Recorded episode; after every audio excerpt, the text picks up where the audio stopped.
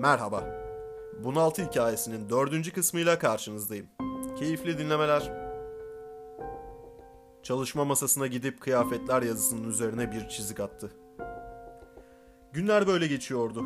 Bir yılın sonunda bunalacağı bir şey kalmamıştı Aydın'ın hayatında. İş yerinde mutluydu. Çevresine Suat hariç kaliteli insanları toplamıştı. Mutluydu. Maddi durumu kötü değildi. Her şey yolundaydı. Her şey istediği gibiydi ama her şey. Uyku saatini altıya çıkarmıştı. Ama hayatı hiç değişmemişti. Mutluluktan uçabilirdi. Hatta inanmazsınız Aydın'ın bir kız arkadaşı bile vardı. Yok artık. Ve ilişkileri tek kelimeyle mükemmeldi. Daha ne olsun da artık yani. Ama yine olmuştu işte. Bunalmıştı. Mutluluk bunaltmıştı Aydın'ı. Her şey fazla mükemmeldi. Bir sorun olmalıydı. Sahte miydi yoksa tüm bunlar lan? Yo yo sahte olamazdı. Her şeyi kendi başarmıştı. Çalışmıştı tüm bunlar olsun diye. Ama bunalmıştı.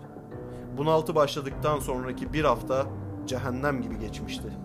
Her şey üstüne geliyordu Aydın'ın. İş yeri, evi, kız arkadaşı, hatta maddi durumu. Eve geldi. Kendine ayırdığı bir saatlik vakitte kendisini sakinleştirmeye çalıştı. Ortada bunalmasını gerektirecek herhangi bir şey yoktu. Her şey oldukça yolundaydı aslında. Benim hayatım, benim. Kendim istedim ve böyle şekillendirdim hayatımı. Gözümün gördüğü, kulağımın duyduğu her şey ben istediğim için bana görünüyor ve seslerini bana ulaştırabiliyorlar. Ben kurduğum bu hayatta ömrümün sonuna kadar bu şekilde yaşayabilirim. Çünkü ben istedim, dedi. Söylerken fark etmemişti. Ömrümün sonuna kadar. Ömrümün sonu. Ah be Aydın. İşte o an tüm bunların, tüm bu her şeyin sonu olduğunu fark etti. Halbuki zaten göz önündeki bir gerçekti bu. Her gün haberlerde veya kafasını çevirdiği her yerde ömrün bir sonu olduğunu görüyordu. Ama tüm bu uğraşların, gerçekleştirilen şeylerin, kurulan hayatın bir sonu olduğunu düşünmemişti o zamana kadar. Al sana her şeyden bağımsız, nur topu gibi bir bunaltı daha. Üç hafta boyunca hiç düşünmeden robotik bir şekilde yaşadı Aydın. İşe gidiyordu. Suat'la vakit geçiriyordu. Kız arkadaşıyla vakit geçiriyordu. Zaten kız arkadaşı Suat'tı ki bu da ilginç bir hikayedir. Eve geliyor, yemeğini yiyip bomboş gözlerle ekrana bakıyor ve uyuyordu. Ertesi gün yine aynı. Bu sefer gözünü açan şaşırtıcı bir biçimde kız arkadaşı Suat oldu. İş çıkışı bir kafede otururlarken Aydın sen geçen aylarda dolunaydın pasparlaktın ama son günlerde yarım ay gibisin demişti. Tabii ya. Teşekkür etti Suat'a işi olduğunu söyledi. Suat'ı öptü ve evine koştu Aydın. Elini yüzünü yıkadı, üzerini değiştirdi. Kahvesini yaptı. Oturdu çalışma masasına, düşünmeye başladı. Önceki hayatında şartlar olumsuzdu. Bu yüzden bunalıyordu. E şimdi hepsini düzeltti, yine bunalmaya başladı. Ama o aradaki evrede çok mutluydu. Tek düze bir hayat bunaltıcı. Demek ki inişli çıkışlı olmalı. Hep aynı şekilde durmamalı insan. Doğa gibi, ay gibi. Hep dolunay olunmaz. Bazen hilal, bazen yarım ay olmalı. Durduğunda bir terslik var demektir. Aydınlanmıştı tekrar aydın. Kendince hayatının en büyük problemini çözmüştü. Ertesi gün her şeyi sevgilisine anlattı.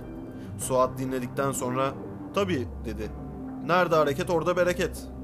Ya ne alaka şimdi anlattıklarımla Suat diyecekti ama vazgeçti. Kendine has bir üslubu vardı. Aynen öyle sevgilim yerim seni dedi Suat'a. Aydın'ın kendince sevgi sözü zannettiği, içindeki yamyamı ortaya çıkardığı konudan bağımsız, apalakasız bu sözü Suat'ın yanaklarını kızartmıştı.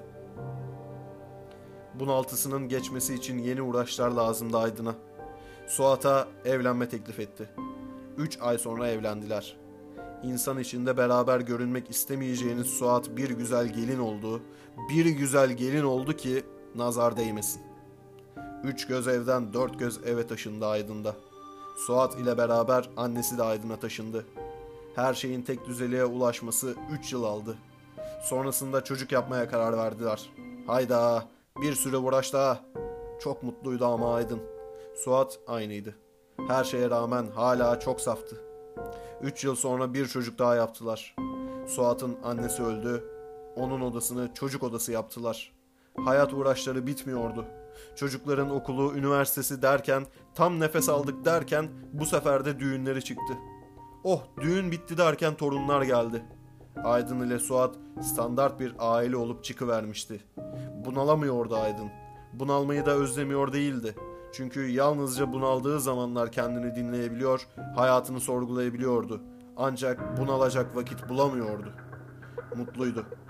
Renkleri hiçbir zaman tekrar siyah beyaz olmadı. Ancak ışıl ışıl da parlamadı. Pastel bir hayat yaşadı Aydın.